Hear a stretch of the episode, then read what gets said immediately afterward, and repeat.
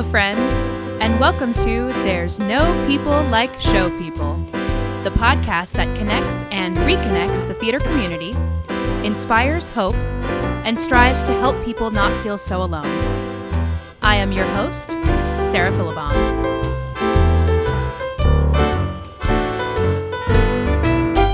Welcome to what we both like to call this episode Fab in Feb. And that stands for Fabulous in February. um, our next guest, he's already doing an interpretive modern dance uh, over Zoom for me. He put on his, oh, now he's doing like mime. He put on his beautiful uh, official glasses. It's like we're uh, inside the actor's studio here please welcome such a charming, beautiful human being who, once you hear him speak, you're just going to want him to like do a guided meditation with you. you're going to want him to tell you bedtime stories every night. Our very first international guest. Welcome, Luke Anthony Neville, to the podcast. Hello. How People are are you? like, I'm not having him read me a bedtime story. Well, okay, maybe like I just want you to read me a bedtime story. I do not like green eggs and ham. I do not like them. Sam, I am. That's the this only one I this is where I start snoring. Good night. and that's the rest of the podcast. I'm just reading green eggs and ham today, everyone. They'd be like boring. Heard it before.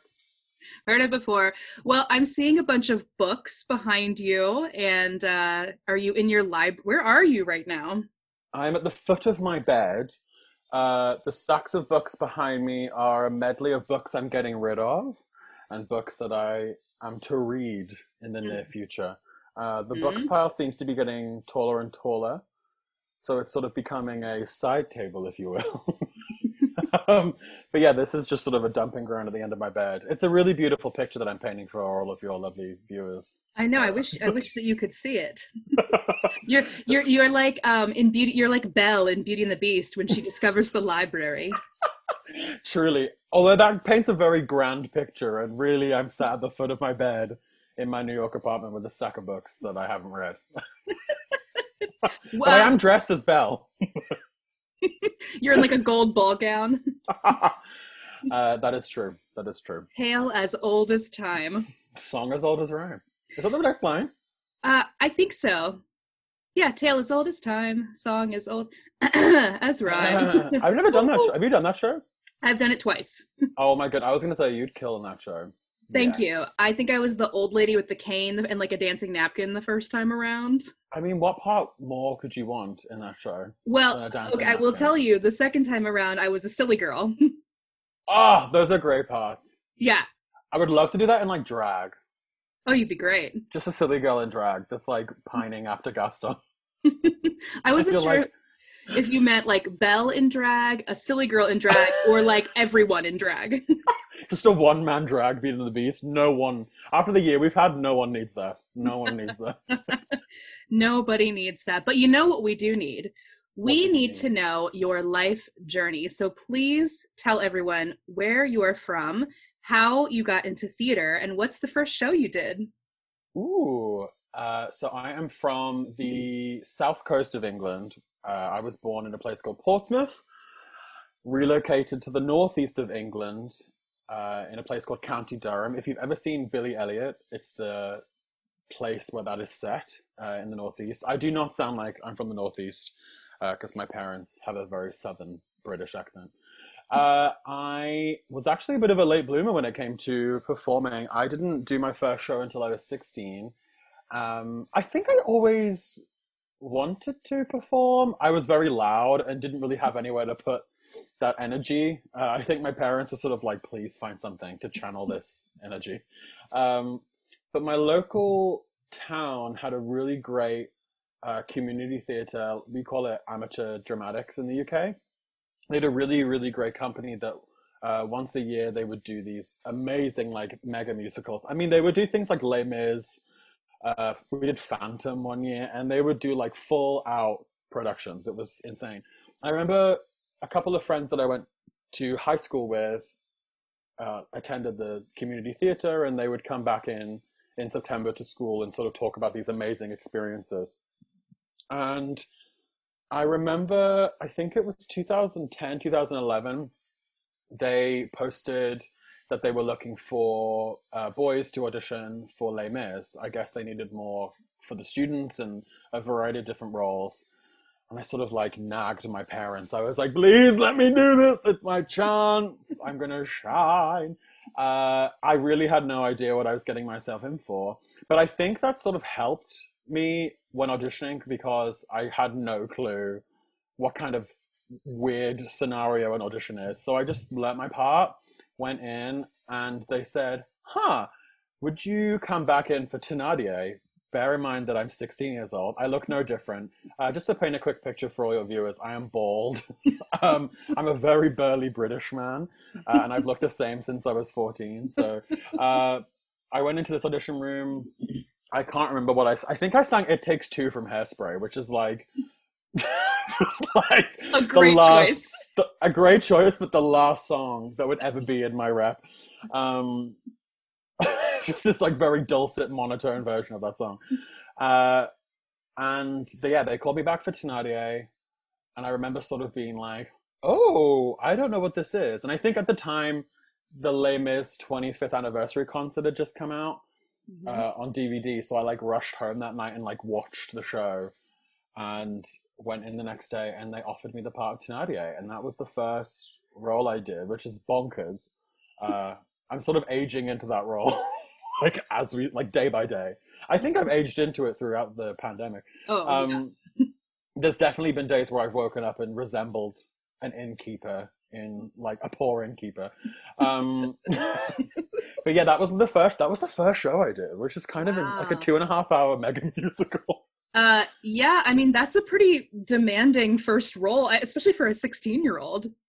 It was, cra- and I remember, I remember like all the fun, the things that I love about theater now, like you know, being made to your costume looking so ridiculous, or like your hair and makeup being so beyond what you normally look like. I remember at the time, obviously, I was like 16, figuring myself out. There were some very handsome boys playing the students, and they would take me into like hair and makeup, and they would like put mud on my face and like blackouts and teeth.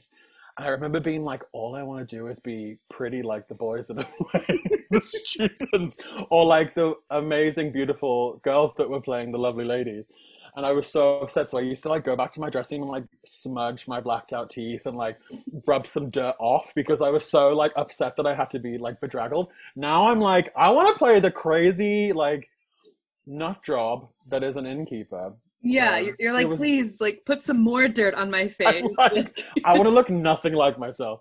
Um, but I that was sort of like the distinctive memory of like doing it at 16 was just being like, oh, I don't look cool. I, I look like a crazy person, and that's kind of the point, right? I mean, oh yeah. Uh, oh t- yeah. yeah, the Thenardiers are just like, I mean, they steal the show. Oh, we would be great as like the Thenardier. So imagine like our Thenardier. We would just go nuts. Oh yeah, I ha- I've done Les Mis and I was in the ensemble and I wasn't really a huge fan of the show until I Yeah. did the show because because before I was like, oh, this show is just it's too long, Yeah. it's too dramatic. I'm like, there's too many ballads, too many people die. It's Um, so it's a, it's a pretty it's pretty extensive. It's epic. Someone the other day read me like a synopsis of the show, but like they tried to like dull it down, and they were like, "Man steals loaf of bread, is pursued by policemen, students die," and that was like, I was like, I mean, it's not wrong. It's not wrong. and and then Fantine's ghost appears. Fantine's ghost appears. She's in the ensemble for a little bit. They gave her something to do. hmm You would kill in all those parts. I'd cast you as anything in that show that you wanted to do. Oh well, thank you so much. I do not have that power, but but I would. well, I was in the ensemble, and and I will say, Act One for the ensemble. I mean, you were like up until I would say the song "Stars." You are Wow. constantly. I mean, you are running. You are like quick changing. You are, you know, you're doing a million things, and then "Stars" is like your breath of fresh air. you do not stop. And my, my friend and I have like a running joke of everyone has like a dream ensemble part from Les Mis. Like everyone kind of like I've always wanted to be the foreman. Oh, like, I, just, yes. I, just, I just like always in my head like want to do like the foreman track and like Yeah. maybe one of like the disgruntled sailors at the end. like just there's so many great ensemble parts in that show that everyone Yeah. thinks it's about like Cosette, and you're like, no, no, no, no, no, no. no, no, no. It's about the it's about the the factory worker that steals the letter, girl. It's all about her. Yeah. No, it's it's not about Cosette. It's about like whore number four. Absolutely, lovely ladies smell him in the air. Absolutely, that's who I want to be. I want to be one of the lovely ladies. well, you are a lovely lady. That's also now I've just changed from Belle to lovely lady. I'm actually changing outfits every five minutes. well, I have to know because I your story is incredible to me. Okay, so you did Les Mis, and then did you go to college for theater? I it was sort of a hobby for a little while. Uh, in the UK, we finished high school at 16, and then the last two years are optional. If you want to go to like a university, you have to do those next two years, Mhm. which are uh, sixth form that you study your A levels. Uh, I sort of just before I turned eight, uh, 17, I had a discussion with my parents where I'd done. I think by that point we did Les Mis. We then did Chorus Line which is like a complete different again a very different show that i definitely will not do again. Um and then i believe we did Grease which was of course like when you're a teenager and you're in your hometown like what a hoot. And i remember saying to my parents i was like i think i found the thing that i want to do. And the bargain with my parents was if i completed my uh, a level so that last two years uh, 16 to 18 at school they would then help me get started. So I finished those two years off. In those two years, continued to do theater on the weekends or in the summer uh, over Christmas, and then uh, I auditioned for drama schools in London, which was I think a little bit ahead of my uh, experience. You know, I, again, I'd only really started since I was 16, and the, the community theater that I was part of was incredible at giving us the skills of working professionally, and they really did create a professional environment. I mean, uh, prof- more professional than some of the environments I've worked in in my actual career, um, which is usually the way, right? I mean, there's just amazing regional theaters everywhere. Um, and so I auditioned in London unsuccessfully for a bunch of different schools. Sort of was downhearted by it, and then I went back to the Northeast, the region where I grew up, and they had this amazing. They call it like a foundation degree, so it sets you up to study a BA. Uh, it's a two-year course. It was a lot cheaper, but they gave this amazing standard of training. So I did that for two years. So that was 18 till I was 20. Mhm. Uh, and it was a rigorous, a rigorous, rigorous course, like every drama school is. Um, I so I did that. That was sort of like my first professional training, and again moved to London.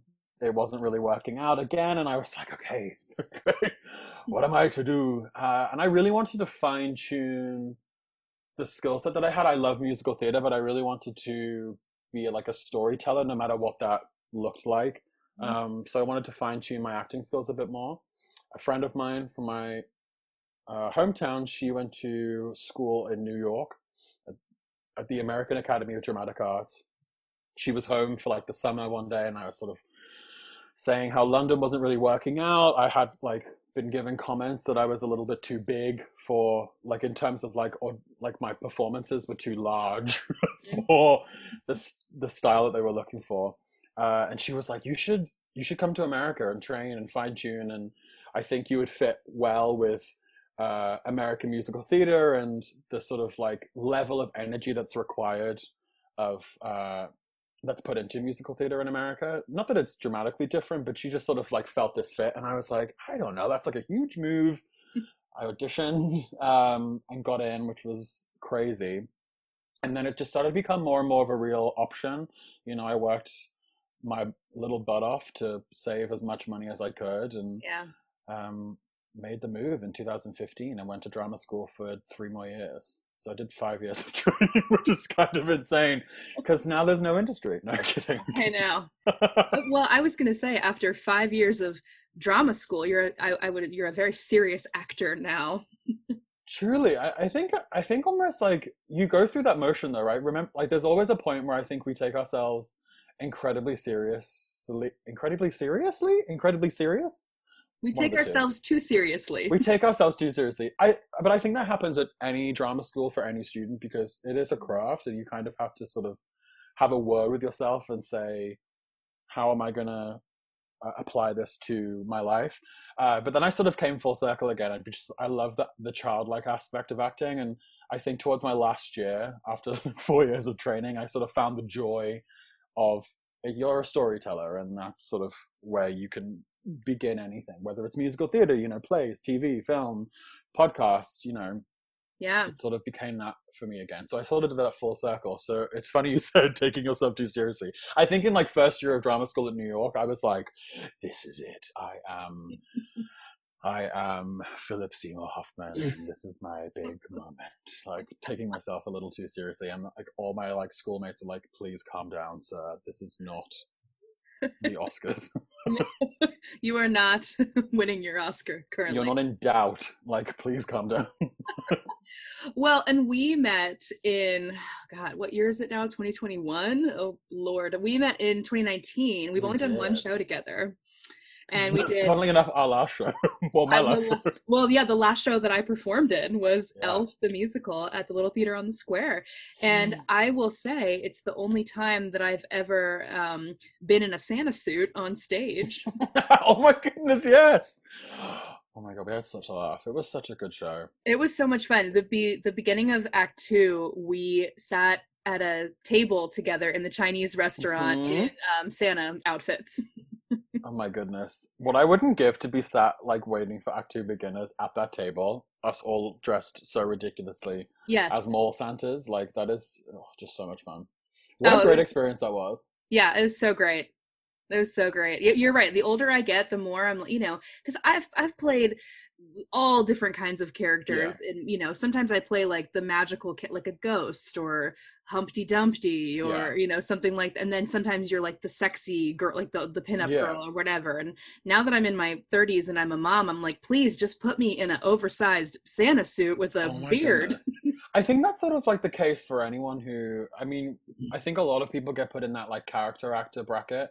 Um, and it can be a tricky bracket to be in. I think especially in your like teenage and early 20s year because it's associated with roles that are really like sort of like 38 plus. And when you're, you know, 19 and other people are like in for Fiyero and Glinda, you're like, but I want to do that, you know? Um, but it is sort of a, it's fun. I mean, like I love Mhm. getting to play the most like left and right field sort of characters. Like that's the fun of it. I mean, Elf is a prime example. Like the things that we did in that show were just bonkers. I mean, to start the show as an elf and mm-hmm. end as a mall Santa that's found the joy of Christmas again is just really like my favorite like Yeah. arc. Well, and I remember us because we would go to the coffee shop a lot and have Mhm. like little coffee shop chats together. And I remember that you were getting ready to take your equity card, I'm pretty sure. I was, yeah. Yeah, like, tell me about bef- that. Tell me about that journey. afterwards. So, uh, October 2019. So just just around the time that I booked Elf, actually, because I was I think I was very late to the Elf casting process. I think they were looking for like one more ensemble member to fill the cast. Uh, and Kristen, our choreographer, she called me and was like, "Hey, do you want to do the show and submit for it?" And I was like, "Elf, the musical? Yes, I do."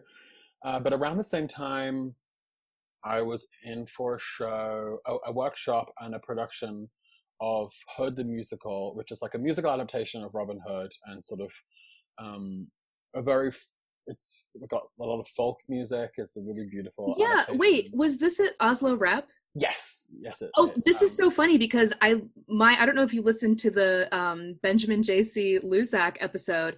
He works there. He works in development at Asolo, and he talked about this musical about Hood. Oh my goodness! Uh, it's such Yeah. a, such a small world, isn't it? It's kind of Yeah. ridiculous.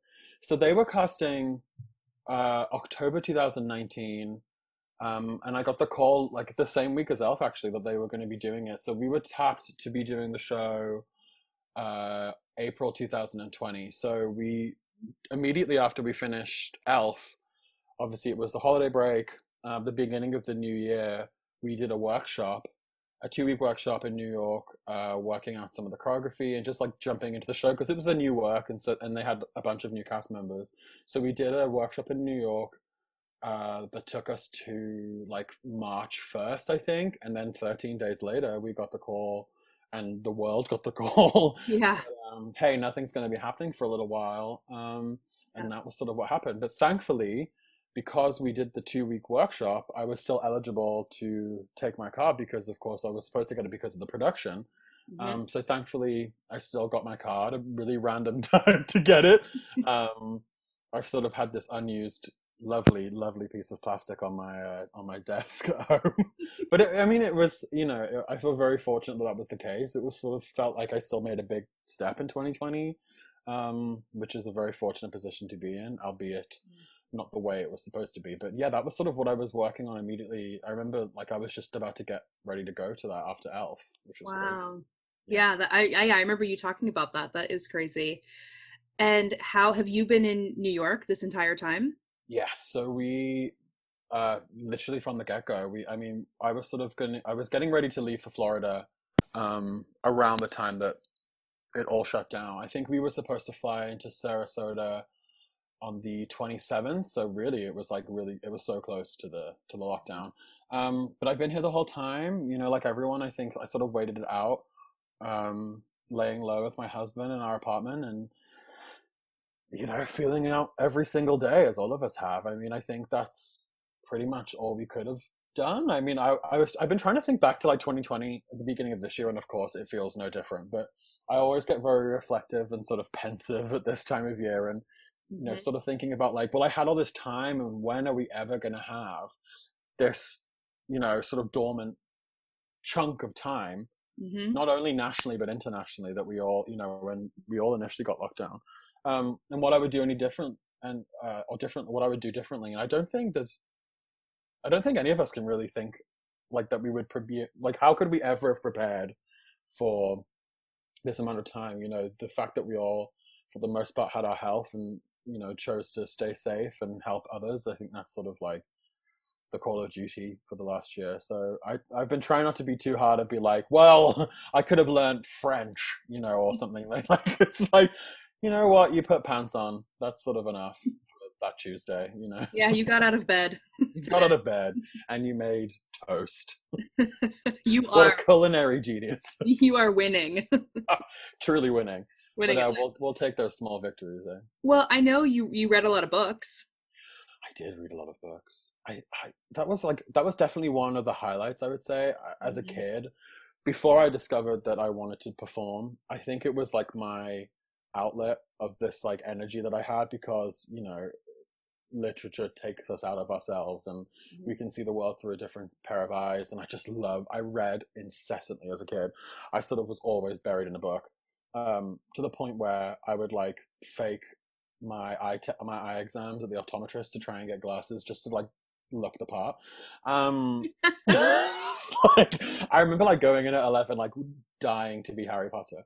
Um, but yeah, I just always had my head buried in a book, and I think when I started to act or perform or you know audition, I I find it hard to read at the same time as like being in something. I don't know if you find the same. I find it hard to sort of associate with other Yeah. stories if I'm telling one. It's like a weird thing that I have. So Right. it's been nice to sort of reconnect with just books and like novels and Right. biographies and self-help books. Lord knows we all needed those this year. Um, but that's definitely been like the joy of this year. It's sort of like been the replacement escape. I think while I didn't perform, you know, I could sort of like jump into a book and take myself away for a little bit. Yeah, yeah, me too. I actually I read a lot of books this year too, and I know some people do like the fifty-two books in a year Ooh. thing, and and I don't know how they do it. Like that, it's like a, a book a week, and I mean that is, that is a true commitment to reading. I think I can do like a book in two and a half. Like that's Yeah. that to me. If I'm like reading every day and I chip away at it, that's sort of like been the record. I think. Did you did you have a favorite book that you read this year? oh, that is so tough because I feel like I read so many good ones. Um, I read Little Women, which I Are you so- joking? I just finished Little Women. I'm not even kidding you. Like last week. It is so good. Was it your first time reading it? Yeah, first time. Mine too. Oh my goodness. I it feels like so delayed to be obsessed with this book. Like Yeah. I was talking to a friend about it and she was like, You need to calm down. This literally came out two hundred years ago. Um but it was such a poignant time to like I think visit this book. Yeah. Did you It- lose your mind? It is I mean, it, I think it's just so like simple and and beautifully written and it's Mhm. all about family and how I mean, that's the most important thing in in your life and and not, you know, like family comes in so many different forms. Yeah. Not obviously yes, your biological family, but then your other families, your your work family, your theater family, your um you know, it's it's and and like that has sort of been like that's the theme of the book. That was Yeah. kind of theme of last year and then going into this year and is that anything at, at any given moment on any given day anything and everything can just be taken from you Yeah. Would you say that you are a Meg, a Beth, a Jo, or an Amy? hmm this is a Hmm. tough one it's hard, right? My friend asked me to say that I, I, to help you out, I think my answer is I think I'm an Amy. I was definitely mm-hmm. like an Amy child, like always wanting to be an adult. But I think I'm like a Meg rising because I'm a bit of a settler. Like I love a family life, you know. Like I'm sort of like an Amy with a Meg rising. with like sagittarius and with like a Laurie Moon. the Laurie Moon. LOL. I'm like, I was gonna say like, what other? I'm like, well, I would de- the the person I think that I related with so much in the book, definitely in part one, was Jo because she was so career driven, and that Yeah. was like all of my 20s was just about career, career, Yeah. career, career. But then I like where I am now, and especially as a mother, I would probably relate to Marmee the most. Yeah. So Do you think that, do you think that came from like having? I mean, obviously, it's like from having Sophie, but like I oh, that's such a great character. My God. Yeah. I'm just like thinking about Little Women. I it, I worked like through Christmas at one of my side hustles, and my husband went up to Boston for a little bit in between Christmas and New Year, so I had the house to myself, and I was like, I'm going to finish Little Women while he's away. I'm going to sit with my cat on the sofa and finish this book off. I finished it, was a complete emotional wreck. And I was like, okay, now I can watch the Greta Gerwig version for the first time, the mhm. one that just came out like when we were probably doing Elf. And that is the I, I strongly advise that Oh, no it's one. so, it's so good. I was a mess. I like cried when I finished the book and then started the film, and I obviously wasn't expecting it to start like in the middle of the the the novel. And I just, I think I cried solidly for like three hours, which I don't recommend doing on your own. for with a cat and you know it just having been Christmas at the end of 2020. Yeah. But um, it's so funny you read it for the first time. Yeah, well, it's it's uh you know I talk about this I think in my episode about gratitude, like all the things I Mhm. was grateful for in 2020, and that story just sort of kept. Yeah. I don't know, coming. It was like a kind of the whole year that story was really um, prevalent Yeah, and important. And yeah, I saw. I watched the movie a couple of times, and I think I cry every single time. And my favorite Ugh. part, and it's it, it's in the book as well, is when Marmee says, "I'm angry every single day. I'm angry every day." I'm like, that is relatable to me.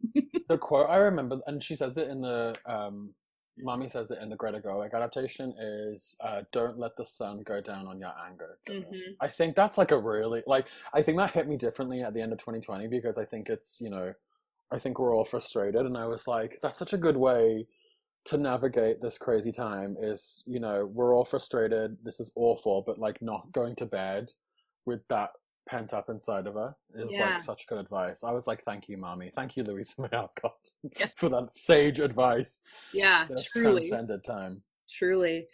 Well, I mean, obviously, this pandemic has been going on for what, almost a year now. Mhm.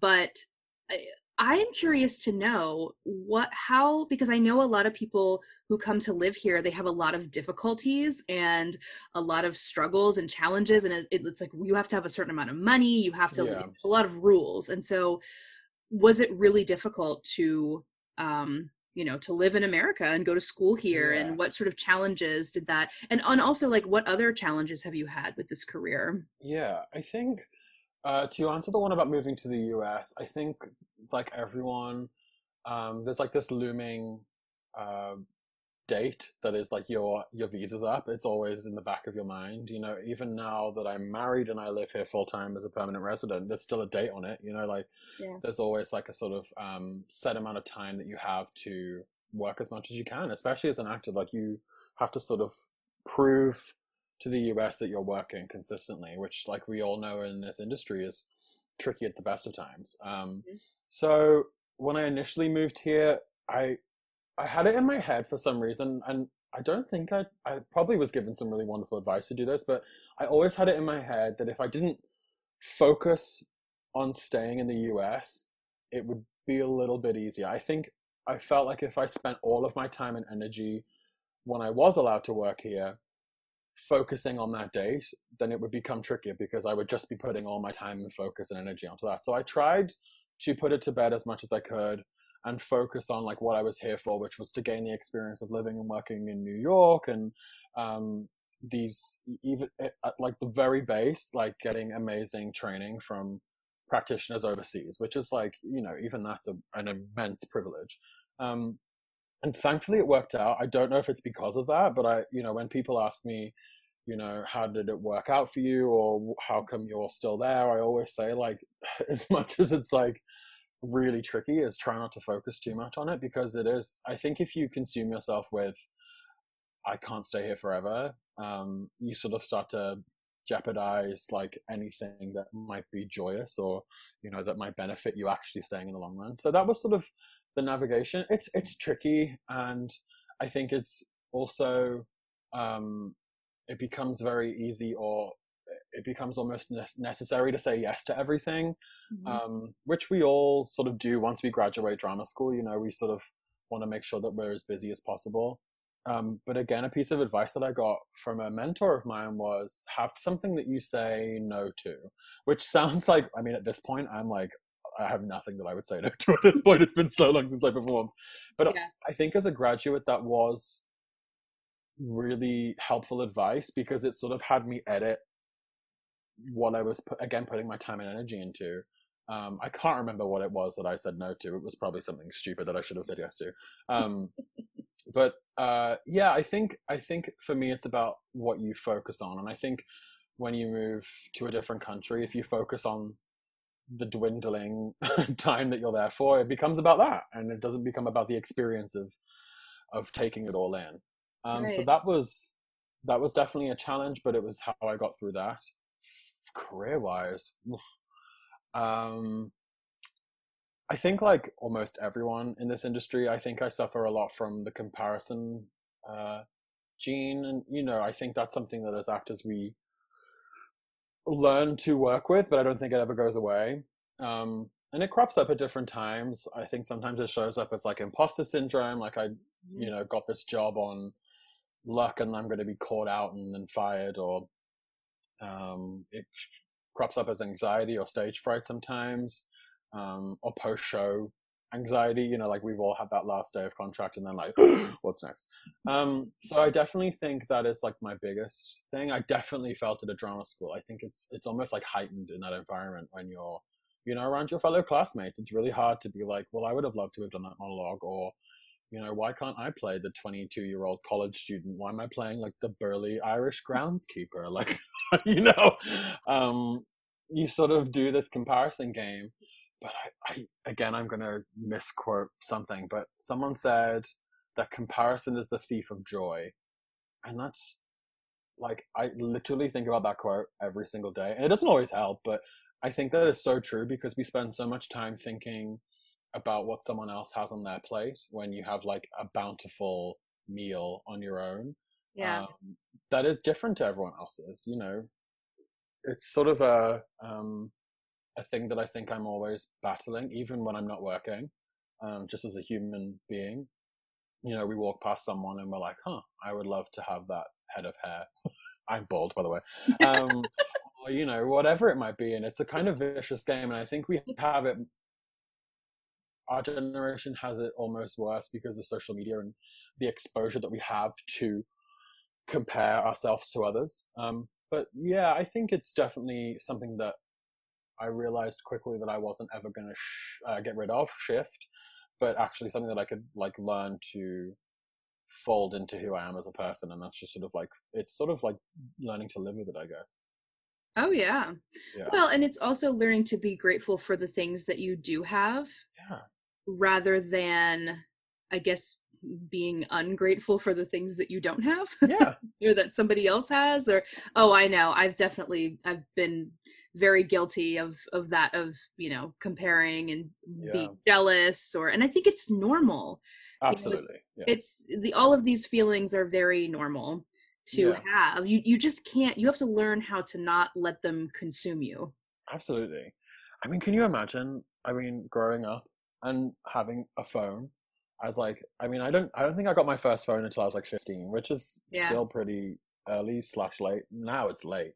But can you imagine those like formative, like preteen years, like looking at Instagram or TikTok or something? I mean, you know, the Yeah. those those platforms are amazing for so many wonderful things. You know, you and I both have them, and they're amazing for sharing your incredible podcast or you know looking for bookings or you know celebrating a job that you've got um documenting sophie like i love getting to see her grow up like from all the way in new york and again like connecting with my family in the uk i will never get rid of it because of that reason but i think i can't imagine it being like in those formative years i think Yeah. because again like we're already consumed by it and we've had like what 10 years on the thing? Like i can't imagine it to- I, yeah I, i'm flabbergasted.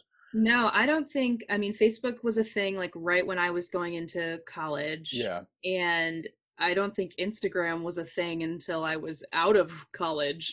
Yeah I, I, remember like that i remember like m- the myspace days. Me And, too like the biggest drama you had was like who was in your top six friends on like your phone do you remember that? Like oh yes God.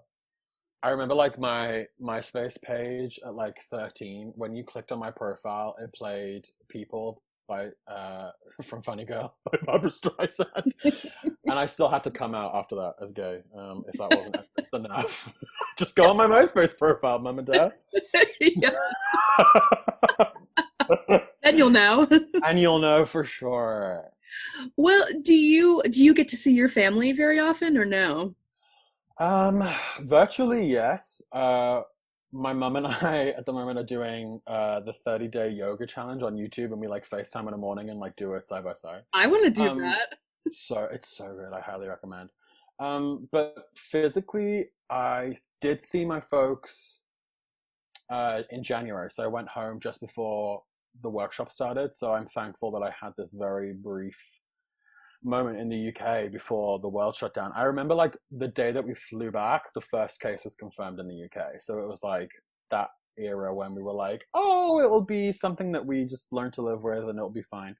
Um, I don't get to see them too often. Uh, my parents sort of used to try and come out once a year, or I would try and go home once a year. But I think again, it's that really tricky um, thing of when you initially graduate drama school and you just try and be as busy as possible. I think initially, like I was sort of taking jobs before thinking about heading home, and that's another positive thing about this year is now I'm sort of reprioritizing and going. It's important to be close with family when you can, and hmm um, sort of reprioritizing. But yeah, I don't see them too often physically, but we call like and text every day. My my like immediate family, like my mom, my dad, and my younger sister, we have like a text chat that's popping off twenty four seven, literally twenty four seven. Like they'll be asleep right now, and in two hours when I'm asleep, they'll be texting the group chat. So it's twenty four seven. i love that Yeah, That's so sweet and like endearing and it's nice to be able to be connected to people who are so far away. yeah. I remember my, like when I I threatened to delete my Facebook two years ago. My grandmother was like, "Don't." It's the only way I know what you're doing. She's like got tabs on me across New York. Bless her. I was like, I won't, Granny. I won't delete my Facebook. She was like, good. And you better update your status. And I was like, I will. Oh my god, one time my mom, this was a couple of years ago. Yeah. She she only had an Instagram just to follow my Instagram story, like that was it. I love these like dormant like mum profiles. Like my mum's is the same. It's like a complete like voyeur Instagram where she Yeah. like does not post. There's not even a profile picture. I think Yeah. people think she's like a bot, and she just watches my my Yeah. story. Yeah, she didn't have like had I think I had maybe like one post total in like one in years, and she just watched my Instagram story every day. And then there, one day I just I don't know didn't post a story, and she called me and she was very concerned, yeah. and she said, "Sarah, are you okay?" You, there, she's like, "I think there's something wrong with my Instagram. I can't I can't watch your story today." And I'm like, Mom, that's because I didn't post one. And she goes, Why? Why, not? Get posting now. Like, what are you doing over there? Oh I'm like, I was busy. I'm sorry. I didn't have time. I have time to update everyone, mom. oh my goodness. Have you what have you learned about um growing up with an amazing figure like your mom being a mom? Like what have you learned like being a mom? Mm, mm, that is such a great question. See, I feel like now you are the host of their. well, see, this is what I love about your podcast. They're so chatty. I love it. But I have so many questions to ask you as well. we'll we'll do a part two episode where just you just ask me. How does that sound? Absolutely. Absolutely. I so many things, so many Yeah. things, and I just looking back, um, my mom, she, especially, I mean, from a very young age, like there were a lot of rules, there was a lot of structure, there was a lot of responsibility, there were a lot of expectations, Yeah. and I think that was really good for me because she was really hard on me. Yeah. And I think it's because she knew that the world is hard. You know, it's it's Mhm. it's not going to be uh rosy sunshine walk in the park all the time in fact most of the time not like you're Yeah. going to go through a lot of struggles and she just she knew like she was always like you can do better sarah like you like Yeah. i remember her being like i think the two biggest lessons that were sort of like that i learned that have really benefited me in my adult life and and now as a mom Mhm. is that uh you have to be accountable with your word Mhm. so like if you say you're going to do something You do it. you're going to do it like she's like i don't care if you're sick. I don't care if you're tired. I don't care if you don't want to do it. You're gonna you're gonna show up and you're like the only reason the only valid excuse she would she would i just because i would just come up with a million ex- and she'd be like that's an excuse. That's an excuse. That's an excuse. Yeah. Everything was an excuse. And she was right. She was right. And so it, it was the accountability and also she really instilled in me a really strong work ethic Yeah. like you were always like you were always working on something and like doesn't matter what like there was no time to sit around and be lazy you always Yeah. need to be working on something Absolutely. I can attest to all the viewers listening that Sarah has both of those qualities. Like I remember when we did Elf, there was like one there was like one rehearsal where I sort of like peeled myself out of my bed, which was above the rehearsal studio, may I add. And I came downstairs, you had like warmed up, you were like ready to go. I remember like in the first 10, I was like, How was your night, Sarah? And you were like, I had one hour sleep. You were like, I slept for one hour, and you and I remember being like, What? And you were like, not even consistently you you were like I slept for like five minutes and then was awake for ten and then slept another ten minutes and I was like, Yeah. and you just turned out that full tap routine performance. I was like, how dare you? What an icon! What an icon! okay well thank you um i'm so i'm very flattered and very honored because yeah it was difficult because sophie was eight months old during that and she was going through like the eight month sleep regression So teeny. i know and she just didn't want to sleep and i think it's because i was gone more Yeah. d- during the day and she, she just wasn't it was a lot of like separation anxiety and she wasn't because i was in rehearsal all day It long was busy. and- It was a busy month. We did it. We did it so quick. It was like a week and a half of rehearsals, right? Yeah, If, yeah. if that. Mhm. Wow. What I wouldn't give. what what advice do you have for the for the youth for the children who want to go into this crazy business when the business comes back Um, it's so hard not to say. Like, do you remember advice that you would get as a kid that you were like, "Oh God, I hear that from every adult," and you like don't want to hear it anymore? Um, it's really hard not to like churn out that advice because it's so true. Um, I always sort of I love. I'll put my teeth back in. Um, I always sort of say, you know, it's really embarrassing as a kid or a teenager or a parent at time or as a parent as a 20 year old at times when our parents think that you're like the best thing that the stage or the screen has ever seen you know it's sort of like mom like you don't have to hang around after the show or you know dad like stop filming every second. Um those kind of feelings um but i always say like they're kind of they're kind of right like everyone is an individual like every single person is an individual like yes there's a comparison you know you might have brown hair like the other person. They might wear glasses like me, but like every person is an individual. And so your parents being like, or your family or your loved ones or your friends that are like supporting you, that are saying like, you can do it. Like really listen to them because they're true. They're, they're right. Like you're the only one that is you. And I think that's something that we, I don't think we ever learn. You know, I can say this advice as much as I like to others, but I think it's hard for us to hear sometimes. But it's right. We're all individuals.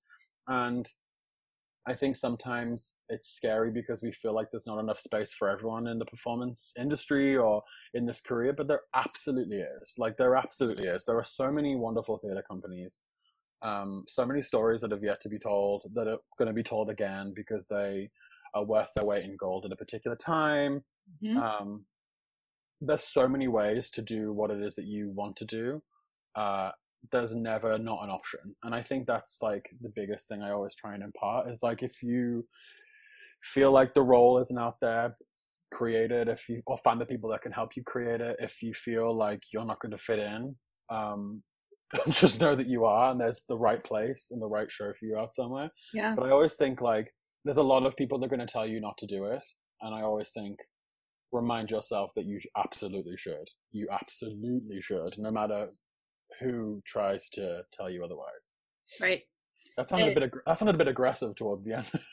Someone's yeah. going to tell you not to do it.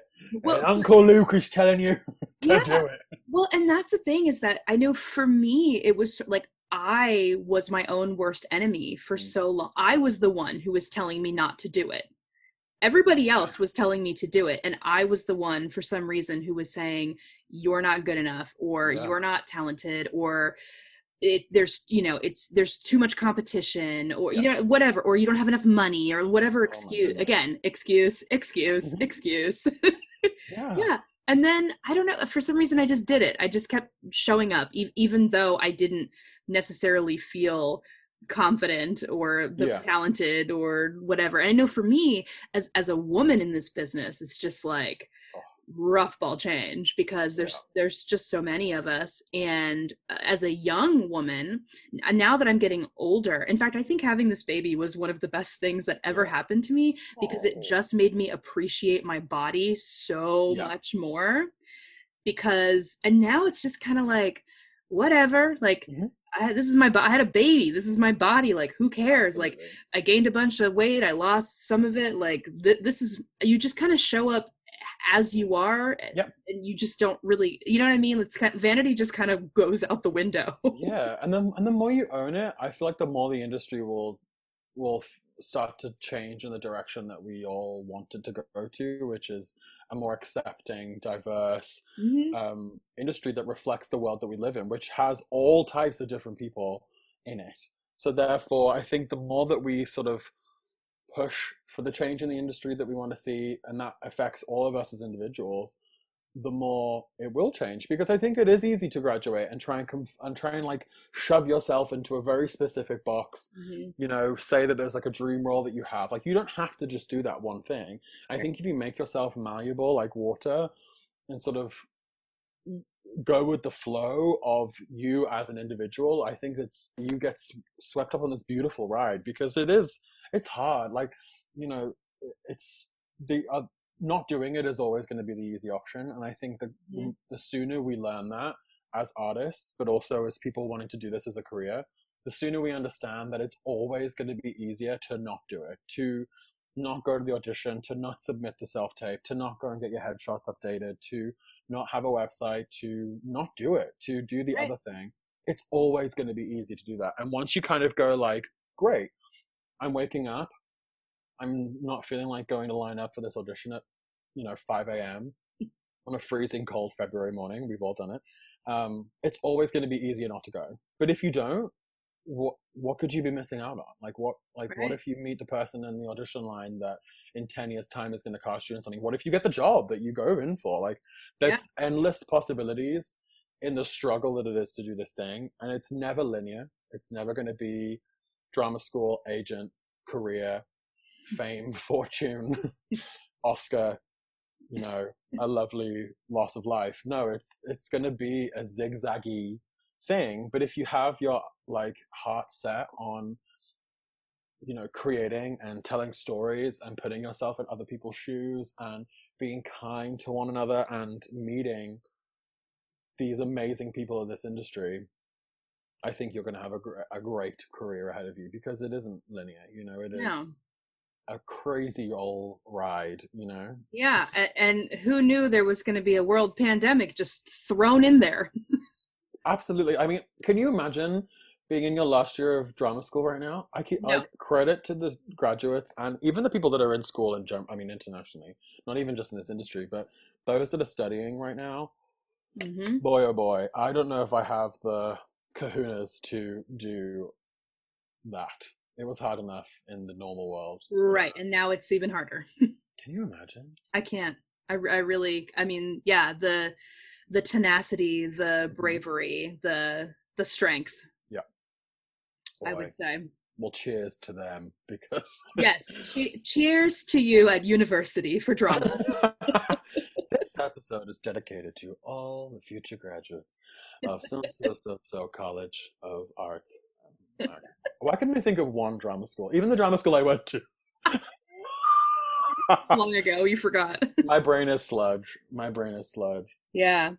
Well, do you have a favorite theater memory or story that you would like to leave our listeners with? Ooh. Uh. Oh gosh. I think. I I- have I have one about you. Stop. Oh god. I- From. Oh no. I sure did. I have like a Rolodex of really embarrassing moments that it could be. No, actually, you I it's it's not like a on stage. mo- It's like Oh a god. before the show moment. Oh god, Okay, I'll tell I'll tell mine and then Okay. give you some time to to think. Um, so this was I'm pretty sure this was the closing performance of Elf, and I love Christmas so much. I have so many Christmas traditions that I do every single year, and it just this memory sticks out so much because it it still makes me laugh because we were both downstairs like in the downstairs dressing rooms Mhm. and clearly we had both like written our christmas cards and we were going around to people's dressing room you see now you remember you know what i'm gonna say we were both go like secretly like little secret elves like going around and like passing out our christmas cards to people um, before the show started and we come around there's like this little like corner and we both at this at the same time i kid you not we're both holding a, a bunch of candy canes in one hand and a stack of cards in the other hand. We both come around the corner at the same time. We see each other holding both holding the same thing candy canes and cards and we both like as loud as can be we both go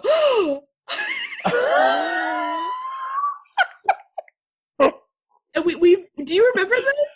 Um, we, we we were downstairs outside like like Pippa's costume like little like corner, Oh, right? yeah Oh, it's like the, outside like the laundry room I do remember that because I remember I, I I do remember us like connecting very quickly in rehearsals that we were like crazy Christmas people, and obviously that's why we were doing Elf in the first place. But just like really pushing the Christmas spirit, and I do remember like sneaking around and thinking we were so slick, um, at being like the little Christmas elf. But I just love that two Christmas elves crossed paths backstage. and it was almost like we were both like in such shock we were like like like, Katya I caught ya. And it was like it was like twins that had reunited after like a long time apart. We were like, "You do this too? I do this too." like I've done this every Christmas for the last 12 Christmas contracts. I was like, "Where have you been all my life with these candy canes?" oh my gosh, Just around the corner. just truly around the corner. Um, I, I'm going to say an elf one as well, Okay. purely because it was just such a fun contract in general. Um, for me, it, I think it's hanging out at Five West because there was a couple of nights where after rehearsals we would go and get a bunch of cheese and a bunch of wines. But opening night, I think all of us hanging out there and it was sort of like the heart, the like the pulse of that contract because we would all be there. You know, you'd be there on a morning with Soph, and I got to meet Sophie at eight months, and she was just so gorgeous and so happy to be like cuddled by everyone. Mhm. Um, but I think like I distinctively, it was almost like as close as I've ever been to like the Friends series like the Central Perk Coffee House, like you know, it was it was just I have so many fun memories, and I think even now, like we had snow here at Christmas, and I just remember like the first snowfall in Sullivan. I actually do remember also arriving in Sullivan for the first time, and this is my first time in like the middle states of America. It's it's not the is it the Midwest? The Midwest for yeah. Everyone, this is how foreign I am. I have no clue. Um, but I remember like getting in the car at St. Louis Airport, and Jack was driving us in, and he, was like, "It's a, literally a straight line to Sullivan," and I was like, "What do you mean a straight line?" And he was like, "It's so flat." He was like, "It's literally just a straight shoot to Sullivan." We got there, we got out the car, and there was like white stuff floating in the air, and I was like. Ah, it's Christmas. It's gonna be such a Christmas contract. And he was like, "That's corn dust from the local field." And I was like, "Okay, thank you for the confirmation." But just that, that whole like, I know I didn't give one specific memory, but like all of us magically being in this one place at the same time. We did a Mhm. Christmas show. There was snow. Um, we were like sort of snowed into. It was just, oh my gosh, that whole contract. It really, it truly was. And I'm not saying this because we met on that contract, which was one of the great perks, but it was just like such a magical contract. If only Yeah. we knew. If only we knew.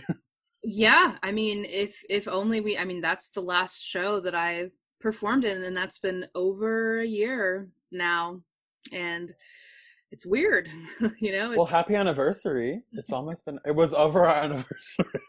thank thank you, thank you.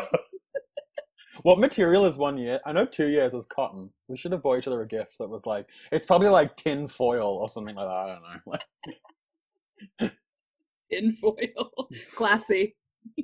classy. I made you a tin foil tiara. Yes, class, not trash.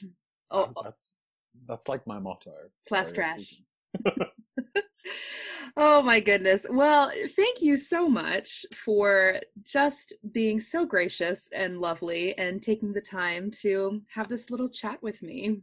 Sarah, thank you for having me. This has just been so nice and like a really lovely excuse. Not that we ever need one to just catch up. It's been so nice to just sit and chat and Yeah, I know we've been Um, meaning to record this episode for a while now, and truly, it's been really, but it's, it's been nice to have this little reunion. I know, I love it. Well, thank you so much for having me on, Sarah. Honestly, it's an incredible podcast and an incredible feat to have done as many episodes as you have, and I'm so excited to to listen to all the future ones as well. I'm sort of hooked. I'm like a definite subscriber and serious fan.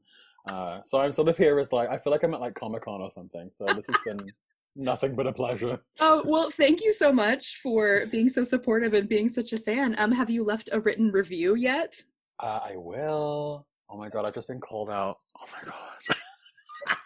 I will write a review when the merch comes out. I'm ready for a sweatshirt, Sarah. Um, okay, it's so funny that you say that because I have seriously been thinking about we need merchandise. we, I'm so excited for the There's No People Like Show People jazz leotard. You cannot imagine. I'm wearing it to every audition. well, I will say Zach Smith, who is our uh, sound editor here at the podcast, he said that he wanted booty shorts. That that's because you know the the introduction, the very first thing that Mhm. I say is "Hello, friends," and he wants booty shorts with "Hello, friends" on on the butt. okay, I'm like envisioning everyone this summer in the Hello Friends. There's no people like show people booty shorts coming soon. Um, if you ever need like uh like a like I said a bold burly British model, um, that might appeal to a very different market than I think this lovely merch could appeal to. But um, I'm free. I've checked my schedule. I'm free. I'm I'm really Um, well, let me just say that a bald, burly British model always appeals to me.